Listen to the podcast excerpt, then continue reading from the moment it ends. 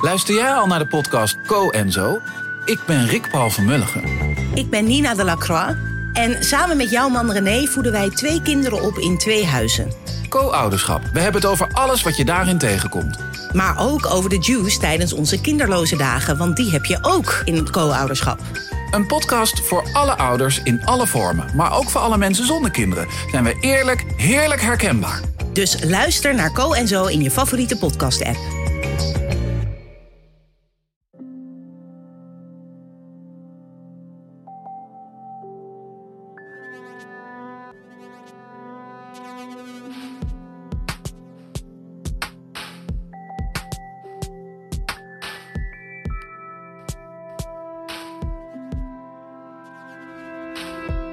Hey, ik ben Pieter van Relaas. In Relaas hoor je waar gebeurde verhalen en die worden verteld door de mensen die ze zelf hebben meegemaakt. En je hebt van die mensen die echte pechvogels zijn. Eigenlijk zelfs al een boek over kunnen schrijven. Dag maar, dat is er zo eentje. Soms gebeurt het heel dicht bij huis. Het kan daar even goed overkomen aan de andere kant van de wereld. En dan is het niet altijd evident.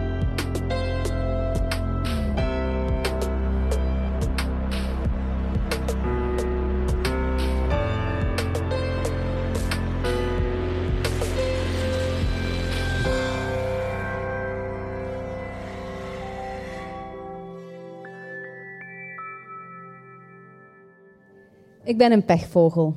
En dat is oké. Ik ben dat eigenlijk van kleins af aan. Ik heb ooit als, uh, in de jeugdbeweging zelf een award gekregen voor grootste pechvogel. Ik stoot mij tegen van alles. Uh, ik laat dingen vallen. Uh, ik maak dingen kapot. ik heb altijd wel een blauwe plek. Ik val zelf heel veel. Ik vergeet dingen. ik ben onhandig. ik heb van alles gebroken. mijn armen, mijn benen, mijn vingers, mijn tenen. gabbes gehad. En het zit eigenlijk wat in mijn natuur. Uh, mijn broer en mijn zus zijn ook uh, uh, wat onhandig, maar het, ehm, het grootste deel heb ik gekregen van mijn papa. Maar het grootste verschil tussen ons is als hij zich ergens tegenstoot, is het de schuld eh, van het voorwerp, bijvoorbeeld van de stoel. daarin verschillen we toch, want ik besef wel dat het mijn eigen, mijn eigen schuld is. Um, ik zou wel een boek kunnen schrijven over mijn pechverhalen. Um, mijn eerste breuk was um, van mijn arm. ik viel van een klimrek. Het was meteen een driedubbele breuk. moest geopereerd worden. Uh, er zaten spillen in. Dan nog een spalk uh, er rond en nog een jaar kinesie. En op een avond uh, kwam ik van de balletles en het regende en het was al wat donker en ik ging met de fiets naar huis. Uh, en ik nam eigenlijk een pad die ik no normaal nooit nam. En ik glij uit. Ik had toen ook nog geen gsm. Uh, dus ik glij uit en ik lig daar en ik zie dat mijn been eigenlijk een positie heeft aangenomen die niet, niet normaal is. Dus ik begin te roepen, help, help. Uh, ik heb daar echt even gelegen, uh, totdat er een oud vrouwtje kwam en die zei dat ze hulp ging halen. Ik heb dat vrouwtje nooit meer gezien, maar er is wel een ambulance gekomen, dus ik vermoed dat zij die wel had gebeld. Um, het bleek dat mijn enkel uit de kom en gebroken was, dus die moest ook nog een keer geopereerd zijn. Uh, ik heb ook al veel valpartijen veroorzaakt uh, met mijn vriendengroepen. Um, een, kettingreactie eigenlijk veroorzaakt met dat ik val met de fiets en zo een uh, reactie veroorzaak. Um, mijn eerste vakantiejob heb ik een derde graad brandwonde opgelopen. het was mijn eerste vakantiejob bij De Leize en ik werkte bij de bakker. En ik moest een, uh, de, uh, de ovenschotels, uh, of ja, met de gebakken pistoletjes uit de oven halen. En die plaat valt recht op mijn hals. Dus dat was verbrand. Maar het was mijn eerste job, mijn eerste dag ook. Dus ik durfde dat ook aan niemand zeggen. Um, dus ik heb daar nog een hele dag mee rondgelopen. Um, ik heb daar nog altijd een litteken van. En ik heb ook aan mijn zus uh, veel littekens bezorgd. Um, zo zijn wij als kind ooit naar Centerparks geweest. Uh, en in de glijbaan ging ik eerst en zij kwam achter mij. En ik ben in zo'n positie gedraaid dat mijn teennagel uiteindelijk in haar voorhoofd is beland. Uh, het kinderbad werd een bloedbad. Um, en drie jaar geleden ben ik naar Zuid-Afrika geweest. Um, ik deed daar een stage uh, en ik heb daar een half jaar uh, geleefd. En ik ging elke ochtend gaan lopen bij zonsopgang uh, langs de kustlijn, heel mooi. En op een ochtend um, ging ik dus gaan lopen en nog met een slaperig hoofd, kom ik tussen de spoorwegen terecht. De sporen daar zijn niet zoals hier in België, die liggen daar open en bloot op de weg. Ehm, dus niet zo afgeschermd als hier, dus ik was daar tussen gesukkeld en ik kon mijn voet niet meer bewegen. Ik had weer mijn gsm niet mee, dus weer help, help. Het heeft mij uiteindelijk een, ehm, een arme, of ja, een, een dakloze man, een heel aardige man, mij komen helpen en mij al hinkelend mee begeleid naar mijn appartement. Um, er was een soort spiertje of een zenuw uh, gescheurd, uh, waardoor dat ik eigenlijk de rest van mijn stage nog op krukken heb moeten lopen. Ik heb uh, agogische wetenschappen gestudeerd. Dat is een studie van vier jaar aan de VUB. drie jaar bachelor en één jaar master. En in je derde jaar moet je eigenlijk stage lopen. Dat is gelinkt aan het profiel dat je gekozen hebt. ik heb culturele agogische wetenschap gestudeerd. Dus ik koos mijn stage in de theaterwereld. Het ding is, in je derde jaar eh, mag je eigenlijk kiezen in welke periode je stage doet. Uh, eigenlijk wat dat er voor u het voordeligst is als student of voor de stageorganisatie het voordeligst is. Dus ik had gekozen om mijn stage te doen in uh, de zomer van het tweede en derde jaar. Waarom had ik dat gedaan? Ik, ik, had toen wel redelijk hard faalangst. Dus ik had de gedachte, als ik het in de zomervakantie doe, dan mis ik zo weinig mogelijk lessen. Ehm, als ik in september terugkeer. Dus als ik minder uh, lessen mis, heb ik minder kans dat ik faal. Dus zo geschieden. Ik doe mijn stage in de zomervakantie. Um, alles is vlot verlopen en midden of eind september ga ik terug naar mijn kot aan het Flagetplein. Uh, ik kom op mijn kot, ik ben goed geluimd, want ik ga mijn vriendinnen terugzien, de, terug naar de lessen. Ik had zelfs nieuwe kleren gekocht. Um, botjes, zo'n bruine botjes met uh, een, een vetertje aan. En um, ik kijk naar het lessenrooster en ik zie dat de volgende dag om tien uur um, educatiewetenschappen is. Dus ik ga vroeg gaan slapen, uh, sta op tijd op, maak mij klaar en ga met de fiets naar de VUB.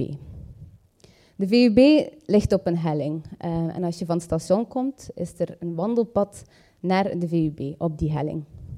Dus ik fiets en ik merk dat er juist een trein moet toegekomen zijn, want er zijn een massa studenten die op dat wandelpad aan het wandelen zijn. Dus ik fiets daar wat tussen, probeer ze wat te ontwijken. De zon schijnt. Ik ben echt heel relaxed, want ik ben gelukkig dat ik terug mag. Um, het gras is mooi groen, de, de bomen uh, staan in bloei, uh, oranje bloesems. Ik ben zeker op tijd, dus ik ben echt op mijn gemak. Totdat ik plots blokkeer. Ik kijk naar mijn voorwiel, ik zie niets, dus ik probeer verder te fietsen en vanaf dan gebeurt alles in slow motion. Ik, kijk, ik blokkeer opnieuw en ik kijk naar mijn achterwiel en ik zie dat het vetertje van mijn botje in mijn uh, achterwiel is terechtgeraakt. Dus ik vlieg over mijn stuur, maar op een of andere manier hou ik mijn stuur nog vast, waardoor dat mijn fiets meegaat in mijn koprol op de grond in het midden van het pad. Ik ben even van de wereld en als ik wakker word, zie ik allemaal studenten boven mij hangen. Ah, ça va, gaat het? Ah, dat zag er wat pijnlijk uit. Ai. En ik draai weer weg. Ik word weer wakker en ik zit in een vuilniskar. En naast mij zit een man. Een man met een grote baard en een fluo pak aan. En hij zegt, we gaan naar de dokter. Ik denk dat ik de enige student ben die kan zeggen dat ze met een uh, vuilniskarretje van de groendienst van de VUB naar de dokter is gebracht in de plaats van met een ambulance. Veel weet ik niet meer van die rit, want ik kom wakker en ik lig uh, op de praktijktafel van de dokter. Uh, ik ben weer bij volle bewustzijn en ze zegt, ehm, ja, toch wel een lichte hersenschudding, maar uw hoofd, dat zal goed gezwollen zijn. Een dikke neus, dikke ogen, alles blauw. dus ijs opleggen is de boodschap. Uh, ik kom buiten uh, bij de dokterspraktijk en ik zie dat het nog geen tien uur is, dus was, ik was echt wel veel te vroeg. Um, en ik denk, oh, ik ga mijn vriendinnen bellen, die zullen nu wel op weg zijn naar de les. Uh, misschien kunnen ze wel zo'n icepack of zo voor mij regelen. Dus ik bel en het pakt niemand op, vreemd. En meerdere pogingen proberen, geef ik het op. En ga ik naar de studentenrestaurant van de VUB.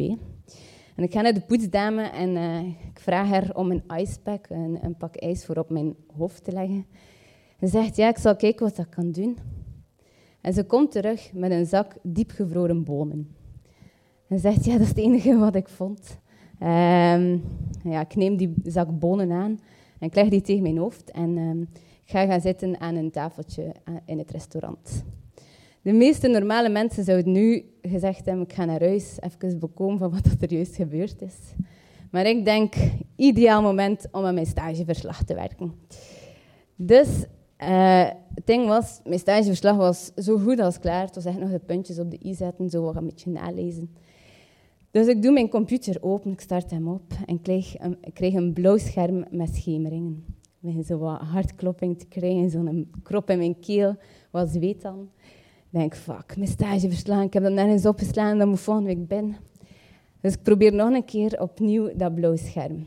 En zo wat harder, die, die krop in mijn keel, mijn zweet. En ik begin zo wat tranen in mijn ogen te krijgen. Dus ik, uh, ik bel naar mijn vriend, uh, die woonde toen in Gent. Uh, en echt in volle paniek. Van ja, mijn computer is kapot en mijn stage is verslagen en moet volgende week binnen. En ik heb geen tijd meer om dat te schrijven. En in volle paniek. Dus uh, hij kalmeerde mij en zei van... Uh, dag maar, kom vanavond naar Gent. Um, ik zal ik die data van die computer nog kunnen overzetten op een andere computer. Zo mij wat geruststellen. Dus ik leg neer. Ik heb later beseft dat ik nooit had gezegd hoe dat mijn computer kapot was geraakt. Um, dus ja, nog altijd zo wat mijn wrang gevoel over mijn stageverslag. En dan uh, belt Sylvia, mijn vriendin, zo rond 20 na 10. Ik dacht, die moet toch in de les zitten? Dus ik neem op. Ja, uh, ik was nog aan het slapen. Uh, voor wat heb je gebeld? En ik dacht, aan het slapen, het is toch les? Ah ja, nee, die is afgelast. Sorry, had ik dat niet gezegd? Oh my god. Later zijn mijn vriendin wel nog naar, uh, naar de resto afgekomen uh, en we nog nagebabbeld. Ben ik nog uh, medicatie gaan halen die de dokter had voorgeschreven om de zwelling tegen te gaan en de pijn wat te verlichten. dan heb ik de trein genomen naar Gent en dan de bus naar het kot van mijn vriend. En als ik op de bus stap, realiseer ik mij dat ik die medicatie ben vergeten op de trein. Ik begin gewoon te lachen. En ik steek de, de oortjes van mijn iPod in mijn oren en ik luister naar muziek. Dank u wel.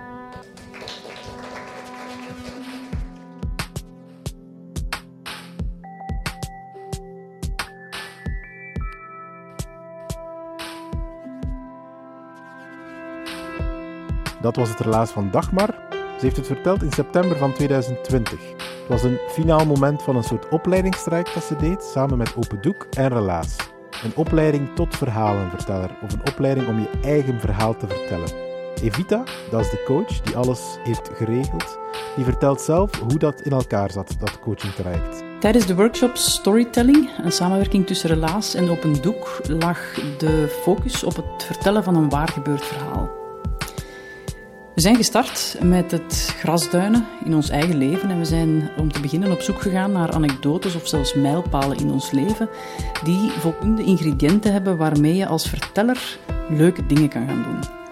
Bijvoorbeeld springen er nog opmerkelijke beelden voor je ogen wanneer je uh, terugdenkt aan dat verhaal. Um, kan je het ook nog vlot linken aan je eigen emotie, um, zonder dat je er al te veel nog in verdwijnt. Uh, met andere woorden, kan je nog voldoende afstand nemen ook van het verhaal. Vertel nooit een uh, verhaal vanuit een open wondel.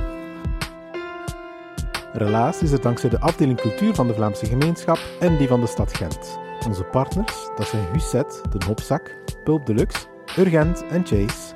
En wij zijn een hele groep vrijwilligers, dat weet je, hè, die elke week podcasts maken, events organiseren of organiseerden, die nu ook boeken schrijven en verkopen, Facebook-postjes maken, allemaal uit liefde voor het verhaal. Dankjewel om in dat verhaal te blijven geloven trouwens. En oh ja, by the way, Relaas maakt ook deel uit van het podcastgezelschap Luister. Dat is luisteren met een Y. Als je dus nieuwe interessante verhalende podcast zoekt, dan moet je zeker eens op hun website gaan luisteren.